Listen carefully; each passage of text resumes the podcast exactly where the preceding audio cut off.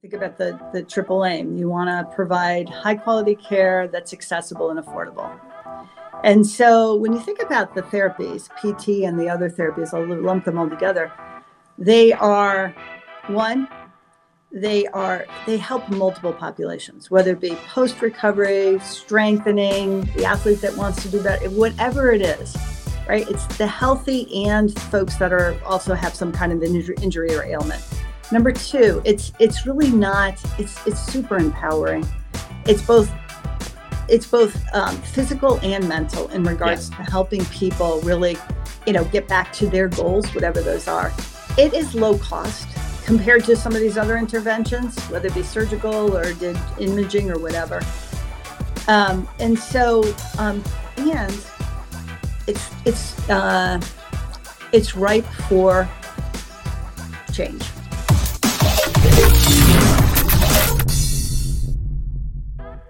We've got a unique guest today. We talk to a lot of clinicians. Sometimes we talk to patients. We talk to leaders and advocates, people within the profession. Except today, we're going to talk to someone who came to our profession from outside of our profession. Something a little bit different. Uh, our guest today, I'm, I don't want to introduce her because I don't want to give too much away because the first 15, 20 minutes of the episode, we go backwards through her career and we learn about all the different superpowers she picked up along the way at all these different roles and how she's using those superpowers now as the leader for one of the largest organizations in our profession. I mean, I guess I got to introduce her somehow, right? We're talking to the CEO of ATI, who also happens to sponsor the show. So thanks for doing that. Uh, ATI, for background, one of the leaders in clinical research within the PT profession. With more than 900 clinics across the nation, they place within the 100th percentile in CMS's merit based incentive program for the second consecutive year. If you want to join their team and jumpstart your career, check out atipt.com. Now, this really was an interview about somebody who's a leader and came to PT in sort of a roundabout way. And you know, love, I love people who come to PT in a roundabout way because I came to PT in a roundabout way. But I like how she brings together all the different lessons that she learned in these seemingly non connected careers and what she's gonna do after she's just wrapping her first year as CEO at ATI, what she's gonna do in the future that will benefit all of us. So we'll get to that. Uh, do want to say thanks to some more sponsors of the program. Physiotec is helping you add an additional 290 bucks per patient per quarter for your PT clinic. How do they do that? Well, remote therapeutic monitoring can do that. Improve patient outcomes, reduce provider frustration, improve clinic revenue. Find out how to get started with RTM at physiotec.ca. That's physiotec.ca. And our friends at MW Therapy, delivering a modern all in one outpatient PT EMR with the built in patient portal, marketing automation, and billing features you want at a great value. Find them online at mwtherapy.com, where switching your EMR is easy. Without further ado, you get to learn from our guest today. Enjoy. Uh, but I do want to welcome you, Sharon. Welcome to uh, welcome to the, the, the, the podcast. That's it. We call it the Pintcast sometimes. Great to be here. Thanks for having me. All right, we're gonna get to your background because a lot of shows start off by like just reading the resume of the guest, right? I want the audience to find out about you and and your background a little bit differently, okay? So you had you have a variety of different types of jobs and roles, right? So what I want to do is I'm going to toss you like batting practice. I'm going to toss you these things from your history and I want you to try and figure out it's like word association what skills or views or superpowers you picked up from that job or that role that you still might use today? Because that's what we really are right? We're like a we're a snowball going downhill. We pick up things we use them or we toss them. And i just think your background this meandering thing is so it was pretty unique. And i just wanted to see what you picked it up. Um, so if you want we'll start the show off Let's by doing go. something like this. All right. Okay. so first off you were a candy striper which might seem like, well, it's this, it's this, you know, volunteer or or interny type position. But I bet you what I know about candy strippers is they go so many different places and you get to see so many different things in a healthcare facility. So I wanted to I wanted to know what superpowers did you get out of being a candy striper? So I was young. I was in my I was like 10, 12. I went with my nana. Um, and we, you know, she was the, the the volunteer and then she brought me along. And I would say, you know, one of the the my memories because it was that was a long time ago. Yeah. Um, you know, a lot of it was in the cafeteria. We'd go and we'd have we'd go to you know I thought eating in a cafeteria was awesome, but the way she interacted with people, um, and so I I just came out with this like two pieces. One, just I loved the environment. Yeah. In the hospital, p- taking care of people, and then two, all the people we would talk to in the cafeteria, she knew everyone. She's been doing this for a lot longer than I had. They were so, I don't know. I don't think they were just, they were just genuinely liked what they were doing. Yeah. And I just, that like really connected with me. And they're all different. They were, it could have been the priest, it could have been the surgeon, it could have been the pediatrician, it could have been any of the, the nurses, any of those folks. Right. And yeah. so, and to your point, like we were, you know, just like getting to know people, not with a title, but just like what made them, you know, like coming to work every day and wanting to be a part of this this hospital. That was pretty yeah. cool. So it wasn't. It was. It was so intangible for me. Like I don't even know what it was, but there was this feeling. There was like, I like it here. This is what I want to do. Well, what I hear you saying is you were looking at the. I mean, because because the cafeteria was was not where the nurse belongs or where the doctor belonged or where the priest belonged. You were you were focusing on the person and what they brought to the to the situation or the conversation. Um, so it was almost like that it was like that common ground. It was the cafeteria where they were being a version they were being themselves. Yeah and they all they all were the purpose right they would all talk about something related to what they did at the hospital and so that purpose like having a purpose, like that just really resonated with me yeah. at a very young age. We, we talked before we hit record, of course. The audience always hears me refer to that. I should just hit record whenever the guest gets on because we wind up having great conversations before I hit record. And and we, you know, a lot of times people say, well, you know, how can I be the best guest, or you know, how you know, you know, give me some angle on how we can make this go right. And I always say, you know, my job as a host is to make the guest feel comfortable enough that they forget we're being recorded. I don't want you to perform, right? And it almost feels like the cafeteria in this situation is that place. They were being, I don't know, maybe their true selves, because that wasn't where they were, you know, I'm using air quotes on a podcast. It wasn't where they were on stage, it was yeah. they were being. I think a little bit too. So I said it was with my Nana. My Nana was probably, I don't know, 70 years old or something. She'd been at this hospital for 20 plus years they all knew my Nana. And so they would come over and chat. And so I think that was the other piece of it. They, you know, they just, they were really, they looked up to her. They were really yeah. comfortable with her. And so I got to learn through watching my Nana interact with these folks. And you're 100% right. They weren't, she wasn't a patient. She was there serving the same purpose they were, just in a different way. Yeah. Um, as a volunteer. So, how how old? How old were you then? Because that's these are pretty powerful things to see. You you know when you said cafeteria, I immediately thought to the time I told my parents that I think I learned more in college in the hallways than I did in classroom, and they were like, "Well, then what did we send you there for?" And I was like, "Well, no, like yeah. you learn a lot in the hallways and the parties and the morning after, you know, the parties. You yeah. really do. You grow. That's that's kind of the space to grow." And when you said cafeteria, I was like, "How cool is that?" Because that's an unexpected answer, and I knew something great was coming with it.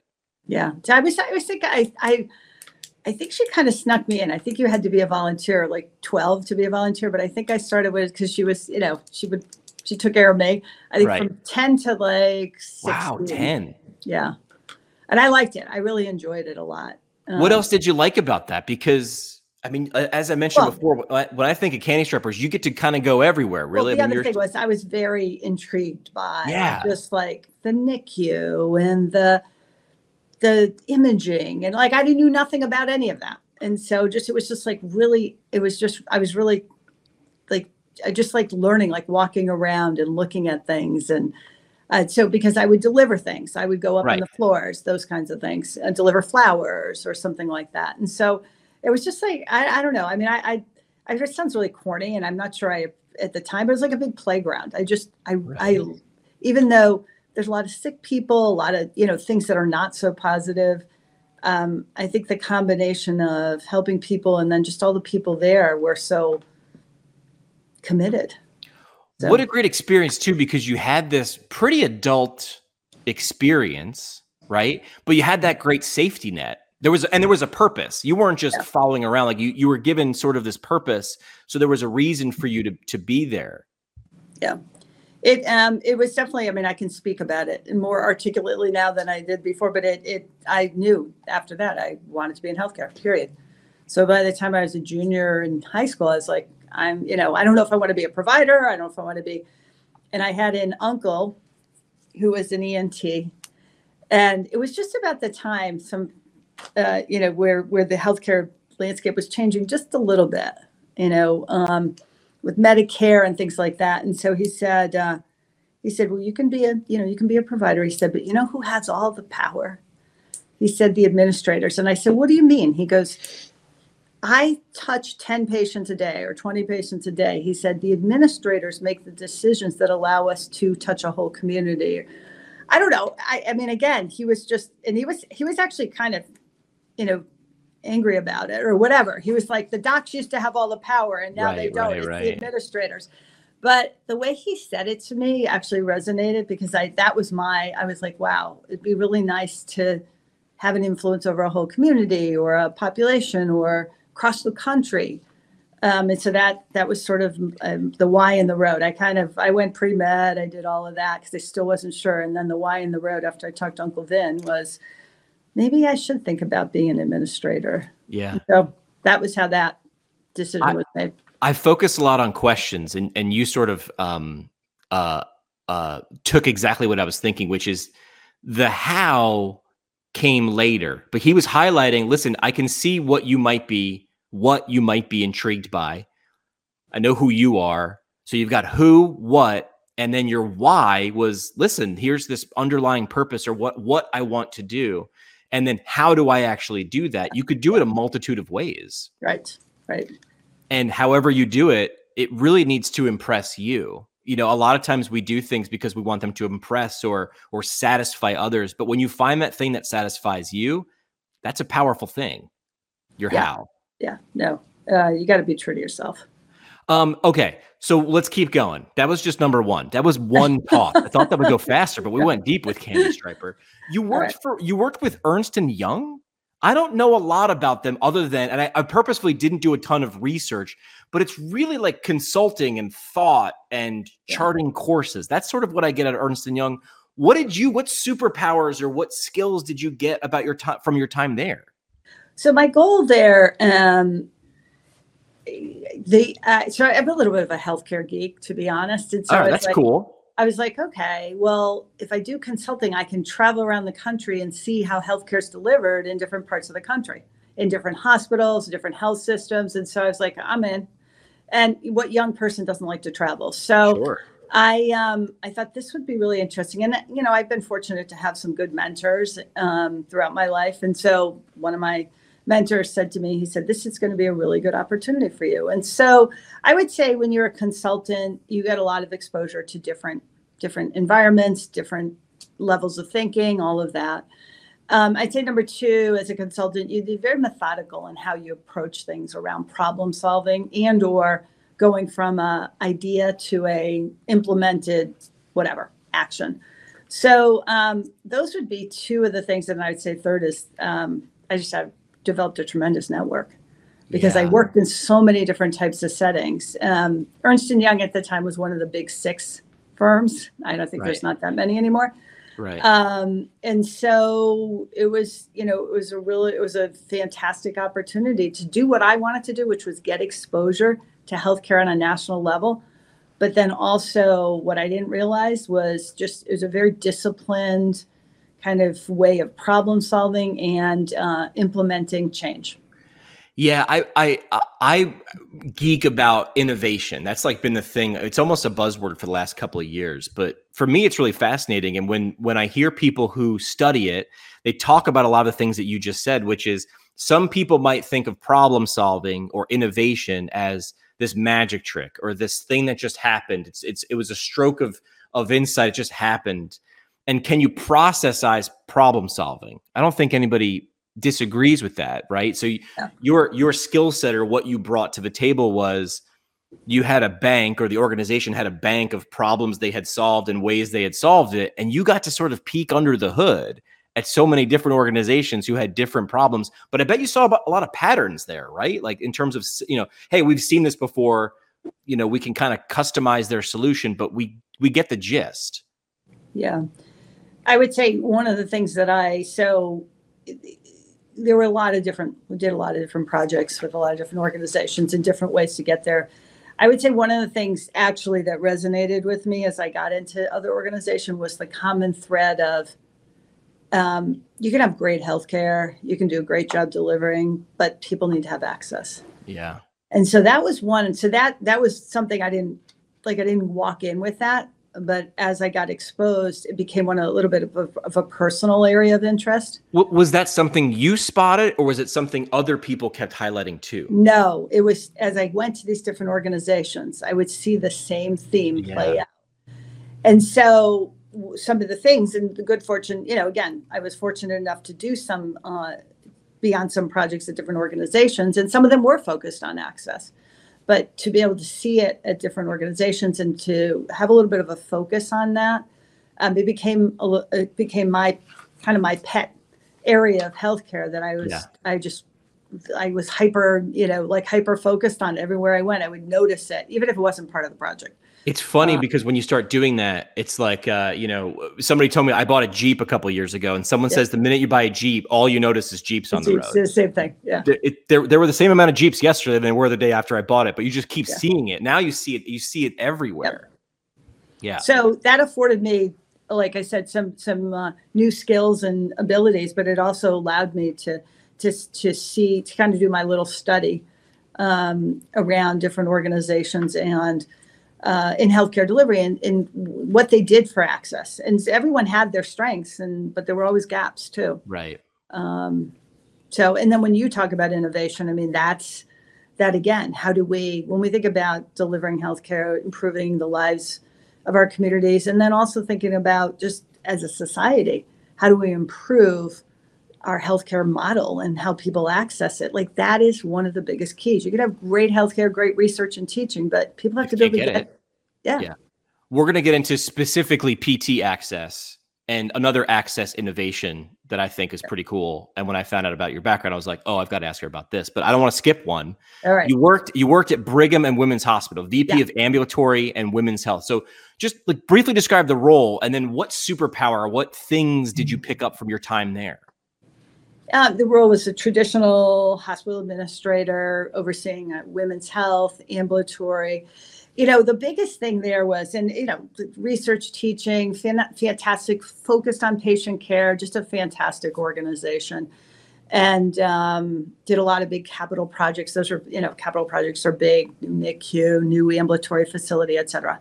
I think the biggest thing was um, this is where I kind of put access, and then my second passion, which is ambulatory care and so that was the first time they had a role in ambulatory care. And this was back in the 2000s, mid 2000s. And no one ever thought, especially in an academic organization, that ambulatory care would be important. It was never, it was like a means to an end, right? And so that was very interesting um, for me. Um, and I learned a lot. I had to do a lot of research and sort of strategy work to help people understand why ambulatory care was so important. And there were other folks that were doing the, you know, saying how ambulatory care was going to become, you know, we do more outpatient surgeries, people would recover at home, we would, you know, all these things that are current now. Right. Um, and super important for, you know, our, our, uh, our healthcare delivery system, but no one believed it back then. So that was really interesting to me. It was sort of like a little startup within an academic organization. But more importantly, the, um, I did some firsts in ambulatory at the Brigham. Like what? With the Brigham. Um, so we did a uh, we did an uh, an ambulatory care building out like 30 miles away from the hospital, and we made it a ambulatory community. So we had everything from primary care to imaging labs, ORs for AM surge, and then we did we did the first um, urgent care um, for the system. And when you create that kind of an ecosystem, it's amazing when you think about the patient experience one stop shopping, making it as easy as possible for patients. That's what we did. And it was like, it was magical. Um, but, and more importantly, we do a lot of that now. Uh, but back in the day, that was a little bit of a new thing. Yeah. And so, um, it was great. And, and again, so my two passions, access and ambulatory. I, I was just going to say, I always like, you Here know, a lot of the times the, the themes before we hit the record button aren't necessarily there. I don't know where this is going to go as a host. My job is to sort of pay attention. And there it is again. I mean, you just highlighted it. There's that, hey, there's, a, th- we, we do great stuff, but if there's no access to it, it doesn't matter. So how do we just, how do we, def, how do we design it to bake access into the cake from the beginning? It sounds like you saw that and did that. it was a little it was perceived as threatening and negative to the Really? hospitals oh yeah and but it's the concept was you bringing care to where people live so that they don't have to drive into downtown boston and pay big Right. parking fees and figure out get stressed about driving in the city Well, who's it for, right? I mean, we built a hospital, we put everything in the hospital, and that makes it really that that lowers the bar, makes it easier for the people who work in the hospital, makes it hard, harder for the people who the healthcare is designed for. I mean, you know, growing up when I was younger, we always heard, well, doctors used to make house calls, and that was, you know, back in the you know 20s, 30s, 40s, and then all of a sudden it was like, well, let's we have more specialized equipment, so we have to have it at this one place because it's not portable, so they centralized it. And it sounds like you were you were you were instrumental in saying hey what if we push this pendulum back the other way towards the people? Yeah and i think the bifurcation i mean tertiary care does require you know a specialized environment but when we're thinking about you know ambulatory care and we're thinking about things that are just you know that are that are a little more commonplace primary care day surgeries those kinds of things why not have them in the community? And and that's a you know that's a theme that we'll continue to talk about i'm sure whether it be my next role at MinuteClinic or even what we're doing at ati i. Mean we have to go. So like the fact that like we've already talked about access like several times and Yeah. now i get to ask you about this Yeah. because the audience i love when they don't this is why I, I don't i didn't want to give them your your resume. First you i mean i don't want to say invented did you invent or what was your role with the c i'm, I'm just going to say this cvs minute clinic what So CVS Minute Clinic, um, I, I, I was there for about eight years, and no, I didn't invent it. A bunch of physicians did about 20 years ago, believe it or not. wow Very forward thinking. Um, but I loved the disruptive nature. If you think about it, and you know you're young, and probably a lot of people are young, but back in the day, you either go to the emergency room or you go to your PCP. There was nothing in the middle. And so the the so when you think about access, right, and you think about like I was so I was just so impressed with that concept of doing something that was disruptive and provided options for patients. And by the way, when in Minute Clinic, um, uh, 50% of the patients were seen after traditional physician hours. really So evenings and weekends. You think about working people. You think about people that have, you know, kids that are in school, et cetera, et cetera. So I loved the disruptive nature and the creating access. Retail health is all about making it easy for patients, making it convenient for patients, and pushing the envelope on whatever you can do so that the provider can just see the patient. That's So why they signed up, right? I mean, that was the idea where they signed up. But if there's a barrier, so now we go back to obviously, I mean, putting a, a first of all, the marketing on that, just calling it a minute clinic, because uh, because one of the things people think of is I'm going to show up, I'm going to have to wait around for a while, it's going to take long, I don't have time, and you they, you put it right in the name. It's a minute clinic. Yeah, yeah. It's uh, it, that was the concept, but of course, people would be like, "I had to wait 20 minutes. I thought it was a minute clinic." So it definitely was challenging at times. It worked both ways, but you know, I think that so minute clinic, um, we were across almost all the states, and we were located in CVS stores. Well, guess what? Where are CVS stores located?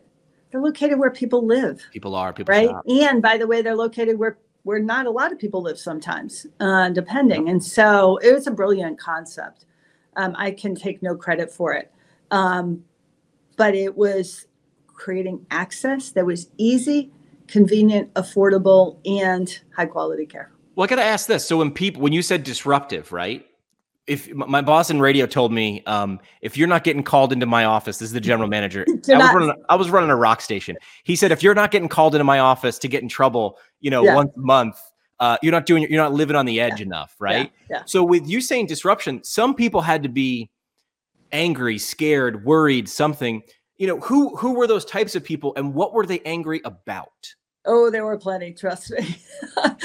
um, we had a very talented team that worked at at Clinic at CVS Health, thinking about this and thinking about how to weave how to weave this into the traditional healthcare fabric. Um, Troy Ben Troy Brennan was the CMO, and he was he was he's he's a legacy, but he really thought about how do you integrate MinuteClinic so that people don't think that it's dupli- duplicative care that it's not connected care, et cetera, et cetera. Um, but so, so some of those things allowed physicians. So I'd say there was a half half of the hospitals and health system, traditional healthcare providers saw Minute Clinic as a partner and a way to extend their practice, uh, but the other half didn't. They saw it as competition. They saw it as not Right. high quality care. Um, it was that they, they they weren't informed necessarily, but nonetheless, that was their perception. And so, um, I think with anything, any new innovation, right, that's disruptive, you've got to bring people along. And there's a cycle there. It takes a little bit of time, and you've got to do the right thing. So, you got to make sure that your patients are happy, because patients, you know, act with their feet. You've got to make sure that um, the quality of care is there, and whoever would credential you does that. Um, and uh, you've got to make sure that you are um, that there is continuity to care. And you know, this is what I love about this role is this is very similar to what I'm doing at ATI. Right. Well, that's Uh, where that's where this is going to go, right? So Yeah. so we've seen it, it, we've seen accessibility, we've seen access, but you you you pointed out something else as well. It's got to be quality, right? Yep. So it's make the good thing, but then if people can't access it, doesn't matter. But if you can access it, and it's not good. That's a fail too. So let's go to your role. Go And ahead. let's just add the third. It has to be affordable. Correct. That, we well, can- that could we be an access that issue too, right? I mean, because if I can't afford it, it, it, it might be great, but now it's on a mountaintop somewhere. All right, so let's let's fast forward to your next role for the speed round. You're at you're at ATI. Uh, you you get to uh, you get to lead uh, physical therapists across the country, more than 900 locations. What's what superpower have you picked up? And then I'll ask you to reverse it now too, which is which superpowers from your past that we just talked about do you get to employ now at at ATI? So I would say um, walking into uh, the therapies, right, in the musculoskeletal space, I was interested. I, I see it as an area that has tremendous potential. And so as I got here, it became much, much clearer. Um, so we think about, you know, again, we think about the, the triple aim. You want to provide high quality care that's accessible and affordable. And so when you think about the therapies, PT and the other therapies, I'll lump them all together, they are one, they are they help multiple populations whether it be post recovery strengthening the athlete that wants to do better whatever it is right? It's the healthy and folks that are also have some kind of injury, injury or ailment. Number two it's it's really not it's it's super empowering. It's both it's both um, physical and mental in regards to helping people really you know get back to their goals whatever those are it is low cost compared to some of these other interventions, whether it be surgical or did imaging or whatever. Um, and so, um, and it's it's uh, it's ripe for change.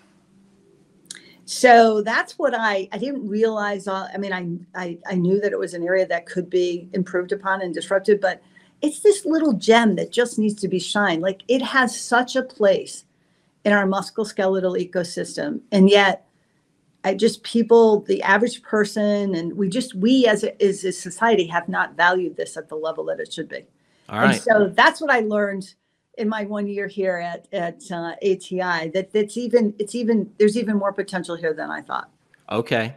So we've got potential. Let's stay with the theme of access now.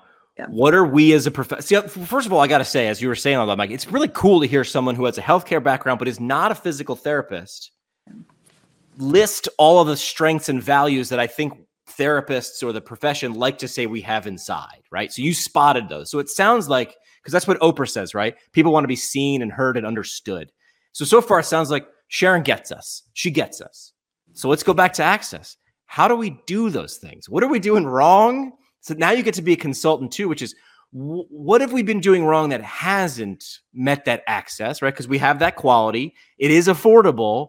So it feels like the only on your on your triple aim that the only thing we're missing is the access. What have we been doing wrong? How do we do better? So there's two ways I think about that. So one is with my ATI hat on, right? So how do we think about making ATI, uh, you know, physical therapy in all of our therapies accessible to people? And so one, they have to be they have to be affordable, right? That is a deterrent for people. And so offering multiple, you know, insurance coverage, government, commercial, all that kind of stuff, and transparency around that. Number two is you, you know, folks, I think it's uh, 10 miles.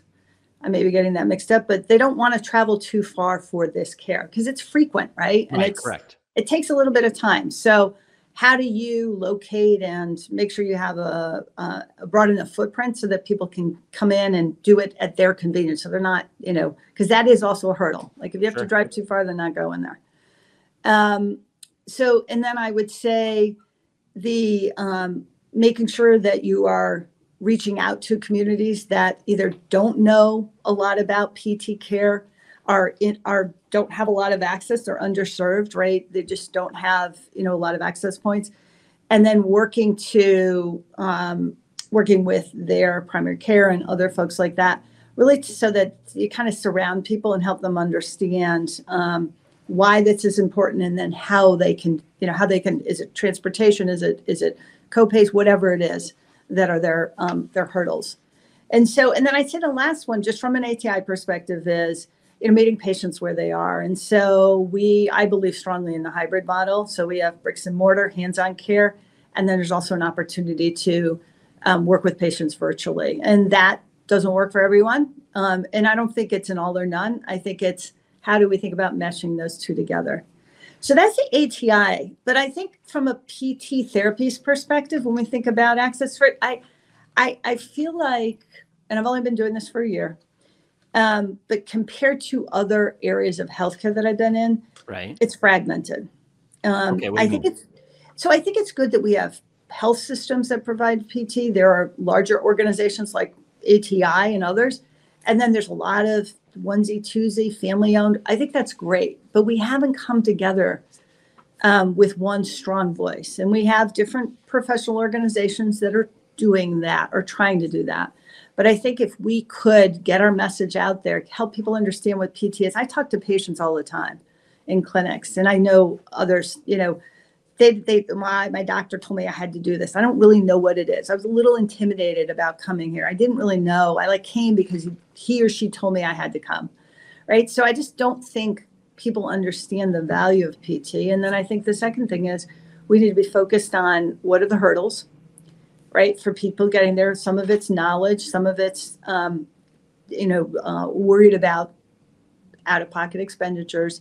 Some of it is, um, you know, the certain populations, Medicaid population or populations in in uh, communities that aren't that just aren't familiar with like yeah. what PT is, um, helping them there. But so I think I think we as a uh, as a profession have an opportunity to come together and have a stronger voice.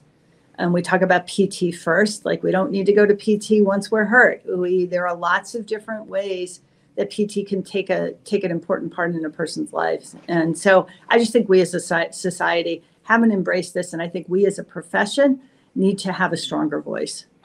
You keep saying words like uh, voice and access. Obviously, access being a theme so far of just what we've been talking about today, and then because you could to me i love playing on words access can mean a couple different things physical access financial can be an access not understanding that there's a solution. That's an access issue. So uh, sharon will have my resume on her desk uh, tomorrow morning because communicating that value is so important and it's really nuanced right? Because i think i see a lot of I, I see a lot of messaging from organizations within our profession. And they talk about physical therapy first. And I'm not going to knock any of them because I think they're all they're rooted in value. But I think importantly, if we put if we put the value, if we if we can show um, to use the mattress model, which is don't sell the mattress, sell me a good night's sleep. a lot of times pt we love to sell pt or the doctorate or evidence-based practice. None of those things are bad in my opinion. Yeah. Um, but from a use from a from a person hearing that an audience perspective i want to understand all those things you just mentioned. Some of our strength is our profession so wide. Some of the weaknesses we're so wide there's no one size fits all message for all the different people we can help so i think messaging and and using that voice to come together and have a collective voice only strengthens us strengthens us to show value from a patient pers- yeah. a perspective yeah and you think about it so there's different just to your point like when you think about words so when i think about patients the most important thing to them is you know we talk about patient reported outcomes it's like what are their goals in life? And then how do we help them not in life but with their current situation right. we help them accomplish those? How do does a therapy or therapist help you accomplish that? So that's one way to think about it. And then i think just you you could juxtaposition that with the, all the research out there that just shows that this non you know this this therapy care can be eh, one restorative two preventative three it can certainly keep you from going down some roads that you probably don't want to go down. Um, yeah. And so we think about getting the message out there. There's a patient perspective. And then I think, you know, being in healthcare, you've got to think about the science, right? There's enough, there is enough literature and research out there that that proves that this is at least a good starting point sure. for patients that have some kind of a, a need in the musculoskeletal yeah. space and so again, we as a society, whether it be in healthcare, whether in, in healthcare in particular, we we need to do better here.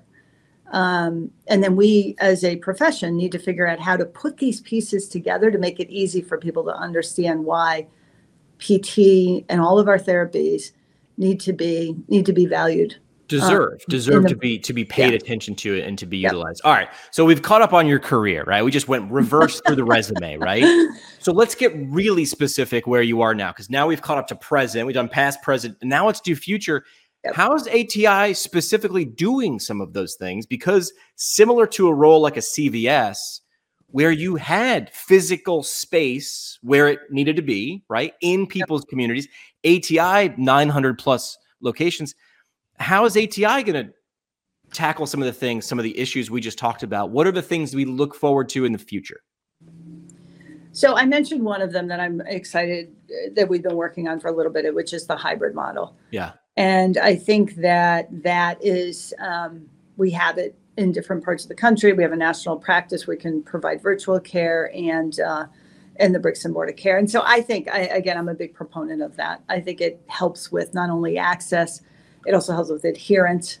Um, and it also helps uh, empower patients, right? Sure. To, to, take this on their own and do their exercises and all that kind of stuff. So I think that's a big one. Um, I would say, you know, another is we'll, we'll we're going to continue. We, we we always look at the patient journey, and what are the obstacles getting in the way for patients to access the care.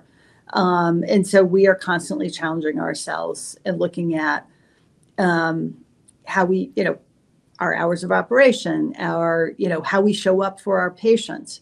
Um, uh, we have team-based care model. And so we also think about that as having multiple providers, if you will, that they interact with and they can learn differently from.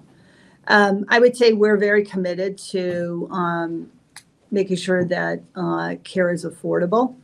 And so, again, working with multiple commercial and uh, government payers and um, looking at uh, how to um, how to make sure that patients understand what their responsibility is and being really transparent around that. I think that's that's super important for patients so that they know what they're walking into, especially with multiple um, you know multiple visits and an, an ongoing relationship. Um, well, it sounds like you're paying attention to the people you're trying to serve, paying attention to what what reasons or what obstacles are in their way, and attempting to remove those. Again, yep. that's yep. access. Yeah. I'd say, you know, another thing that um, I, you know, we had at MinuteClinic and we have here, we're a national practice and we have standard clinical guidelines. And of course, there's always decision making and autonomy by a provider to provide the best care based on what's, you know, what the patient's needs are. But I think knowing anytime you go into an ATI, it's the same clinical standards, the same guidelines, and um, even just the same registration process Right. right. So we have one kind of one way of doing things across all of our 900 plus clinics. And so again, I, that was a page I took out of the MinuteClinic book, but to to consumers, to to patients, like knowing that consistency is there, right. I think is really it just again removes one more hurdle for a patient. Um, and then you know that the the clinical guidelines and the, the rigor behind the the clinical the way we provide care all outcomes based et cetera based on you know good best practices and research is applied across all of the the atis that's so what you that, want to bake in the cake. That's yeah. what you want to make sure is included in the ingredients right? Yeah. Yeah. And I, I think that that that is a differentiator for us. And i learned it at MinuteClinic like i said you know whether it be patients traveling like you know around to different places or just like that brand and understanding what that brand stands for is believe it or not um, and it makes access easier. Well that's what a brand is. I mean that's what we come back to like you know my communications background. People think it's a logo or colors. And i said that's a really that's a really visible part of a brand. A brand's a feeling. What what what do I get when I walk in or when I think of you or you know what experience is it? Is it annoying to book book a time? That's a negative brand experience. You know, is is the is is the place you know hard to get to? Negative brand experience. So it's a lot more than the logo and the colors. Yeah, you know, I'd say the other thing that um, I'm really pleased with at ATI is, you know, I I'm under the mantra of happy providers, happy patients and so, how do we support our teams and create the culture that makes yeah. people, you know, feel good about what they're doing Everything It makes them feel like I felt when I was a candy striper, right. just like I liked being there. This was my place. And so we work hard on that. Um, it's not it's it's not static and B it's not perfect, um, but you know the providers are they're they're who we are, right? right. They're in a care delivery organization, and so making sure the providers have the tools they need, the support they need, and or feel good about coming to to the clinic every day sure.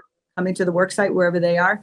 Um, I think is really important. And again, our patients feel that. Our patients feel cared for when they go into the clinic, and it's how they're greeted, it's how what their treatment plan is, and then it's how the provider and the team there bends over backwards to help them when they had to bring in their granddaughter because you know she didn't have a babysitter and they didn't want to miss their session. So right. I, I'd say that. So creating a welcoming environment, creating a spirit and an energy in in the in in our clinics. It it it again when you talk about access, it really it's it's inviting and it makes people want to be there. Our patients, um, even though they don't want to be there.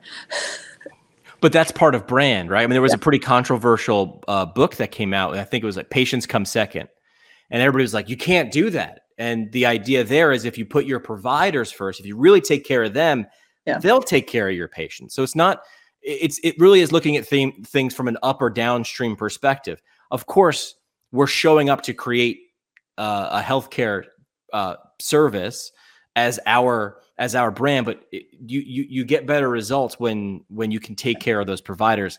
Their why, their reason for showing up yep. are the patients. Yep.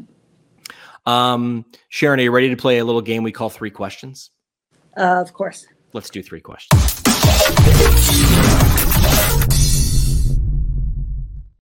All right, three random questions. I pulled them out of this uh, this deck of questions. That, all right, all right. You ready for this? all right. First question is: If you could make one of your hobbies into a profession, what would it be? We're trying to get inside the mind of Sharon. If you could make one of your hobbies a profession, what would it be? I think it is a profession. I just could never do it. What is it? So I love stand up paddleboarding. Yeah. one of my favorite things. I, I, think it is a profession. Like there are professional paddleboarders. Maybe. I just could never do that because I'm not good enough. But where do you do? Are you like a lake? Is this an ocean thing? What yeah, are you doing? So I would put together. So hey, I put together active. I like being active, outdoors, and I love the water. So that's how that comes together. Or hey, listen, I'm not going to tell you know you what to do at ATI, but like any of your clinics near bodies of water, that could be a great way to do balance training. It could be. Just throwing it out there. There we go. There we go. Thank you. Uh, second question: Did you have? We might have touched on this a little bit, but did you have a favorite uh, teacher or a teacher who made a really big impact on your life? Is there someone that comes to mind when that question gets thrown out? Yeah, I, I and actually I don't think it's one person. It's uh, it's many of the mentors. Um, you know, one of the things. I mean, let's state the obvious. I'm a I'm a female, and um, you know I've been doing this for a little while, and it's not always easy for women to to break into uh, different professions and then to continue to progress in a you know up into senior management. Um, you know, in PT at ATI 66% of the the ATIs are women.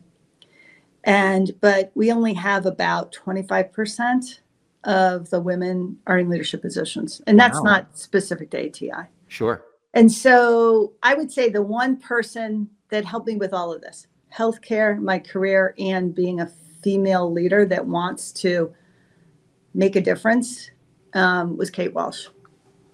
Kate Walsh is uh, was she just retired as the CEO at Boston Medical Center, um, and uh, she showed me how to do all of those, or helped me. She role modeled it and then guided me on how to be successful in all of those areas being a good leader, being in healthcare and being impactful and, and, and living out a purpose. And then also being a female that, you know, sometimes has to overcome different hurdles than other genders and uh, just continuing to pave the way for others. Love hearing that. All right. Third question on three questions. If you were going on a road trip, what are three must haves that you couldn't leave on the road trip without? I mean, you. You, you do a lot of traveling, I'm guessing, with ATI. I mean, locations all over the place and where you're located and where you live. Road trip, three things can't leave without. What are they? Music, Got to have it. good music. Um, people, even if they don't come with me, that I am engaging with them and able to Yeah. you know to learn and to to to talk and then um i would say good snacks Got to have snacks for a road trip. i do i like good snacks What's what's a what's a must have munchie? What's what's going to be in the snack bag? uh well i kind of boring snacks because they're easy to pack but i love like uh, mixed nuts And they Uh, keep pretty well.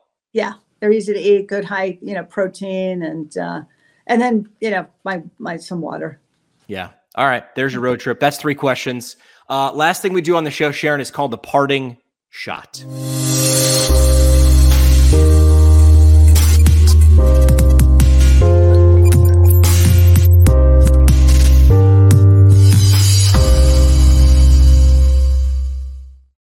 Parting shot brought to you by our friends from the Academy of Orthopedic PT. Wherever you want to level up your orthopedic career, find them online at orthopt.org. Their uh, current offering, current concepts of orthopedic PT. You want to take that OCS exam, that is the resource for you. So this is your this is your chance. Parting shot, last thing people are going to remember. They always remember the last thing, right? So time for a soapbox statement or a mic drop moment, whatever you'd want to leave the audience with. Sharon, what's your parting shot? so I think probably twofold. One is, um, you know, the the therapies and PT and the whole musculoskeletal space. Like we have an opportunity to have even a greater impact than we're having now across the healthcare landscape, and we have to join forces and come together and do that. And I think people are certainly trying, but I, I really, I'm, I'm, I'm excited about that. And then number two is just ATI is an awesome organization, whether you want to receive care there, whether you want to join the team, or you want to, we, we, we, we want to be leaders and helpful in the first part, which is really um, elevating and moving the whole perception and uh, value of physical therapy and all the therapies um, in our healthcare ecosystem. Well, uh, Sharon, thanks for coming to our profession because I think your background, as we heard of all of your superpowers that you picked up along the way in, in, in your journey so far, I mean, that's what we need. We need things from outside that have worked, that understand people to bring them to this profession to help us unlock and get access so we could help more people. So thanks for coming here because, uh, well, we need inventors and leaders like you. Thanks for having me. It was a lot of fun. All right. Well, let's say the best conversations happen at happy hour. Thanks for coming to ours.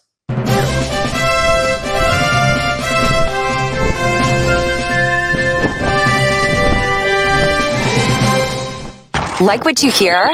Tell a friend or leave a review on iTunes or Google Play. The show today is brought to you by the Brooks Institute of Higher Learning, an innovator in providing advanced post professional education. The Brooks IHL offers seven on site PT residencies, including orthopedics, women's health, geriatrics, pediatrics, sports, and neurology as well as a neurologic OT fellowship, a competitive OMPT fellowship, and a speech therapy clinical fellowship. Therapists that complete a residency or fellowship through the Brooks IHL will markedly advance their knowledge and skills in a specialty area of practice. Learn more about how a residency or fellowship can help you advance your professional development at brooksihl.org. Our home on the internet ptpintcast.com. Created by Build PT. Build PT provides marketing services specifically for private practice PTs. From website development and hosting, providing content marketing solutions for PT clinics across the country. See what Build PT can do for you today at buildpt.com. The PT Pintcast is a product of PT Pintcast LLC. It is hosted and produced by PT Pintcast CEO Jim McKay and CBO Sky Donovan from Marymount University. We talk PT, drink beer, and record it. This has been another pour from the PT Pintcast. The PT Pintcast is intended for educational purposes only. No clinical decision making should be based solely on one source. While care is taken to ensure accuracy, factual errors can be present. More on the show at ptpintcast.com.